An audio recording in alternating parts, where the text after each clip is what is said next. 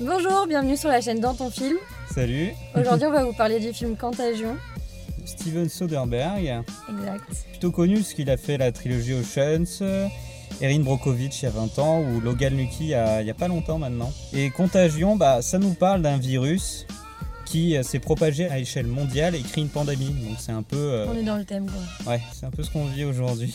C'est totalement ce qu'on vit aujourd'hui, c'est hyper, euh, hyper flippant. C'est pour ça que c'est super intéressant de le voir. hein. oui, à moins d'être hypochondriaque, mais franchement, sinon, faut le voir. Ouais, surtout maintenant, s'il pouvait faire peur il y, a, il y a genre 3 mois quand on savait pas trop ce que c'était. Ouais. Tu vois, mais euh, maintenant, ouais. Oui, maintenant qu'on est un Mm. peu plus sûr. euh, En plus, euh, il réunit un casting euh, vraiment assez impressionnant, puisqu'il y a Kate Winslet, il y a Matt Damon, il y a Jude Law, il y a Marion Cotillard. Et c'est ouais, et Gwyneth Paltrow aussi que j'ai oublié, qui a d'ailleurs, elle a fait un tweet il y a, il y a trois mois quand, quand elle a pris un avion en fait, elle a dû se mettre un masque. C'est assez marrant de voir du coup une actrice qui se retrouve à, à refaire le rôle pour lequel elle a été payée il y a, il y a presque dix ans maintenant. C'est- Sauf Ouais. que c'est réel, c'est chaud. Hein Moi, j'aurais eu peur à sa place. Ouais. J'aurais eu peur de revivre tout, mais en vrai. Ouais, carrément. Enfin bon.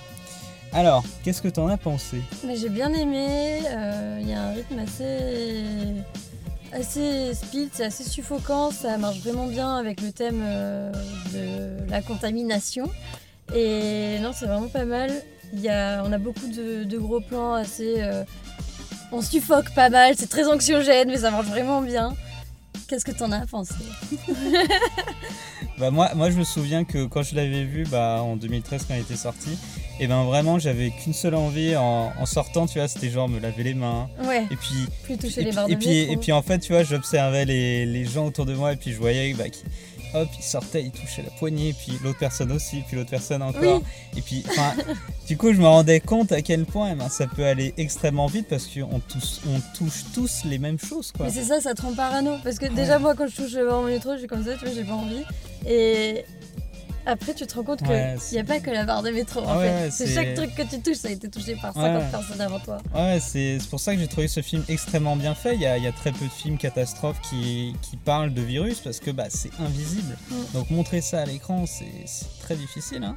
Et j'ai trouvé que c'était la grande force, c'était qu'ils arrivent à expliquer la pandémie, ils arrivent à expliquer tout ce qui est derrière, euh, le cheminement des personnages euh, et tout ça avec un ennemi invisible et avec un rythme euh, super, euh, super bien.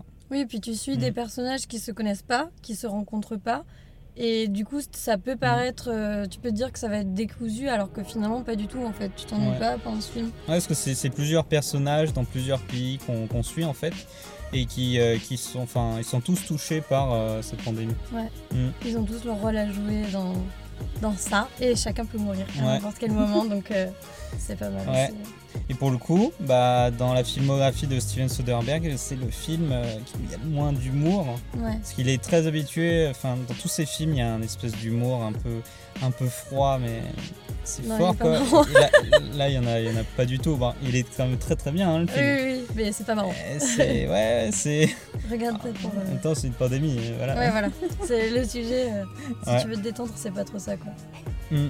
Ah ouais, c'est vraiment un film qui fait prendre conscience de la vulnérabilité de humain, vraiment.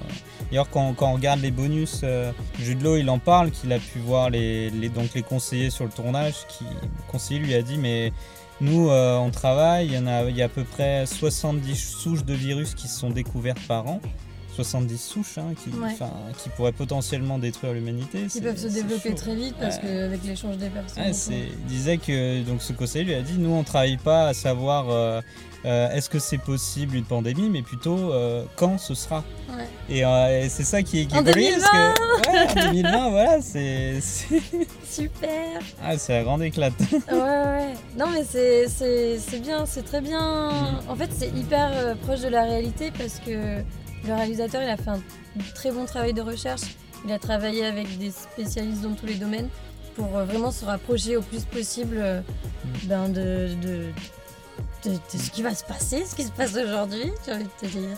ouais c'est bah, d'ailleurs ce film il, il me fait beaucoup penser à la fin de la planète des singes enfin le reboot des années 2000 là de 2012 il me semble Enfin, à la toute fin, attention, je vais spoiler si vous l'avez pas vu. À la toute fin, bah, il y a, il y a tout, euh, dans tout le générique, il y a, il y a la propagation du virus à l'échelle mondiale. Et c'est très bien représenté. D'ailleurs, c'est à peu près les mêmes années. Je crois que c'est 2012, 2011. Non, c'est Je 2011, sais la planète des singes. Ouais, c'est ça. Ouais, bon, c'est quasiment la même année. Ouais, non. c'est- Mais tu vois, que des films, que des films catastrophes. Merde. en Enfin 2010. bon, j'ai trouvé que c'était un peu dans, dans le même rythme, dans la même, euh, même souche, on va dire, Ouais, même non, souche de virus que ça. Et puis on reconnaît aussi au niveau de l'image, on reconnaît très bien le style de Steven Soderbergh puisque Mm. euh, c'est une image très lisse avec des couleurs euh, toujours euh, très très pâles. Il y a un travail Mhm. sur, la... sur les couleurs qui est assez intéressant aussi. On a vraiment un écho entre le jaune et le bleu tout le long du film. Dans les moments où on va avoir euh, la maladie qui se propage, ça va être jaune. Et dans les moments de guérison, de solution, ça va être plus des tons bleus. Du coup, on a un espèce de, une espèce de bataille entre le chaud et le froid. C'est assez intéressant. Mm. Moi, j'ai bien aimé ce travail-là. Ouais. Bah d'ailleurs, il a, c'est un des films qui a été tourné en numérique. Donc en 2011, ça commençait à se faire un peu dans tous les films, mais euh, pas autant qu'aujourd'hui. Mais je pense que Steven Soderbergh, il a voulu absolument tourner en numérique, même au niveau de l'étalonnage, euh, pour se rapprocher au plus près du, du réel aussi, pour que ça fasse plus réaliste, pour qu'on n'ait pas une surcouche de grains comme on peut avoir sur du 35 mm sur de la pellicule. Donc une image hyper lisse, hyper nette pour euh, être vraiment au plus proche de, de ce qui pourrait se passer dans le réel. Quoi. Si tu veux, on peut passer à la partie euh, spoil. Allez, Ouais. allons-y. Allez, Oui. attention, partie spoil, go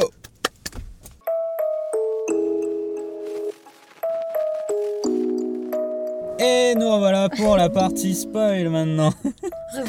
Ouais, alors moi j'aimerais commencer tout de suite par euh, en fait le tout début, par la mort euh, directe de la femme de Matt Damon, que j'ai trouvé ça super. euh, C'est assez super bizarre de voir hein. une actrice comme euh, Gwyneth Paltrow qui meurt en, Qui en meurt 10 tout de minutes suite, ouais. de film. Tu dis bon, elle a Ouais. été payée pour 3 jours de tournage, qu'est-ce qui Ah, s'est passé? C'est surtout dans, dans, dans le réel, t'imagines, tu, tu vas à l'hôpital en mode bon bah ma femme Oui, elle tousse un peu et tout.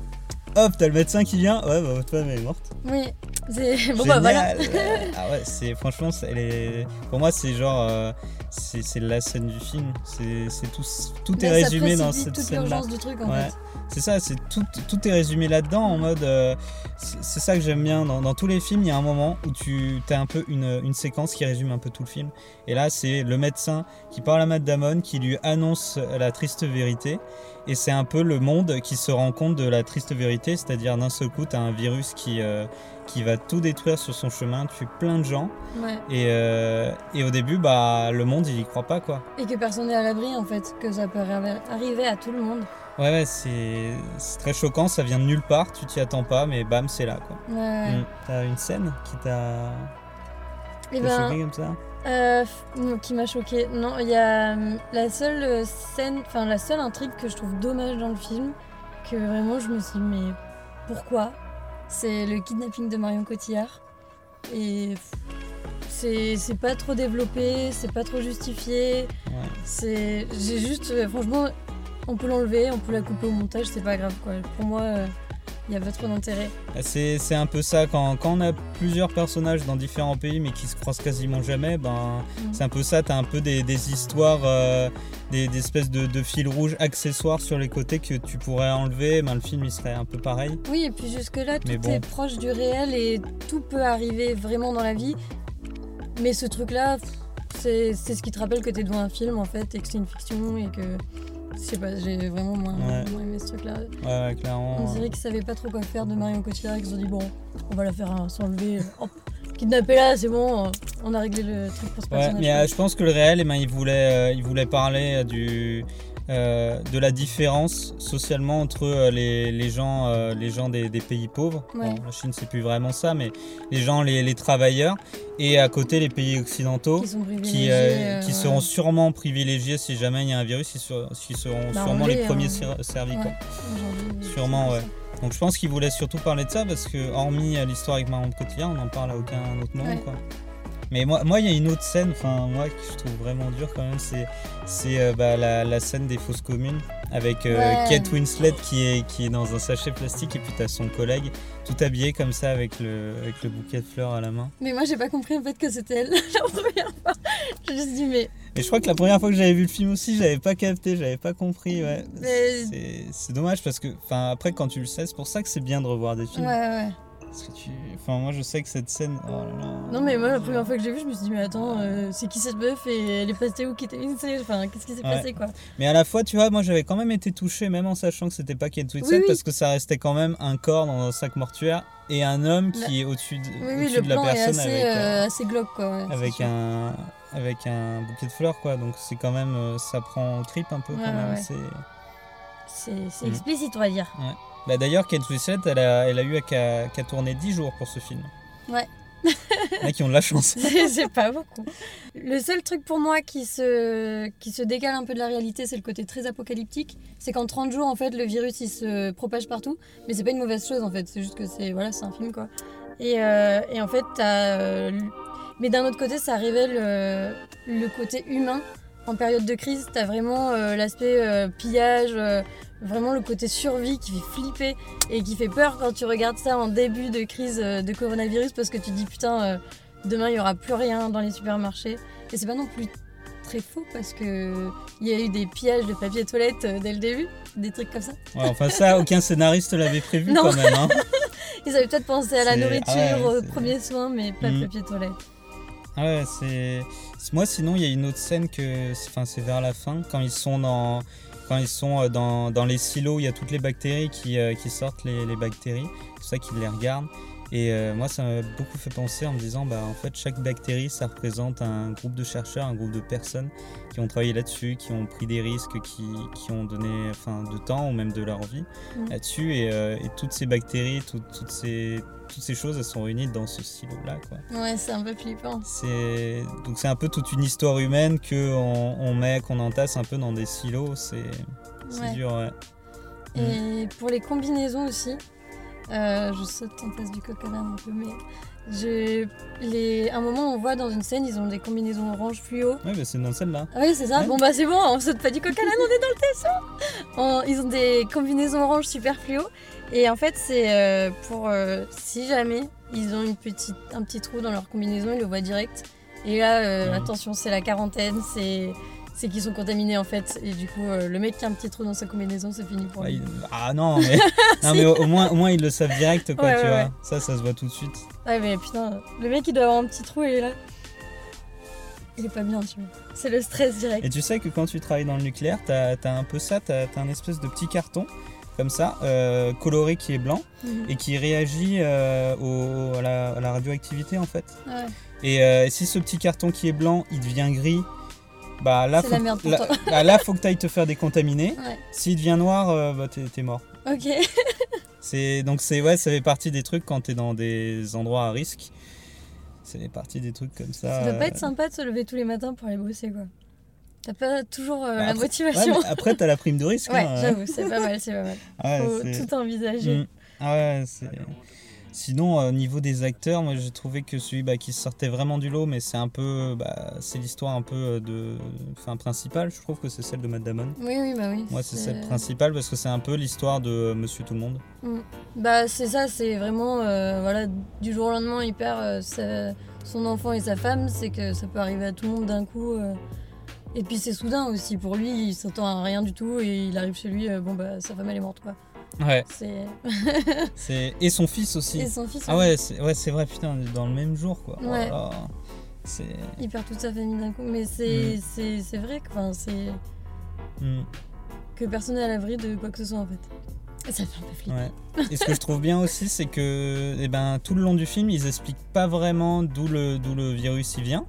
Euh, même, euh, même à la fin, enfin, personne ne le sait exactement d'où c'est arrivé et tout. Bah, Mhm. Comme pour le Covid, on saura jamais d'où c'est sorti, hein, vraiment. Euh, et à- c'est qu'à la toute fin du film où on retrace euh, Oui. toutes les étapes C'est qui la ont dernière amené scène qui te à révèle ça. tout en fait. Et ça, Mm. c'est vachement bien. Toutes les étapes qui ont amené à ça, c'est ça c'est super bien fait. Ouais, c'est vraiment bien fait. Très très bonne idée Et de puis- réel. Mm. Mais même l'écho en fait avec la réalité encore aujourd'hui, parce que la, la thèse la plus probable, c'est que ça viendrait euh, d'animaux sauvages qu'on a mangés en Chine et peut-être d'une chauve-souris. Et là, ça part pareil d'une chauve-souris Ouais. et en fait, on resuit tout le. Et c'est ça qui est intéressant en fait, c'est comment on va suivre.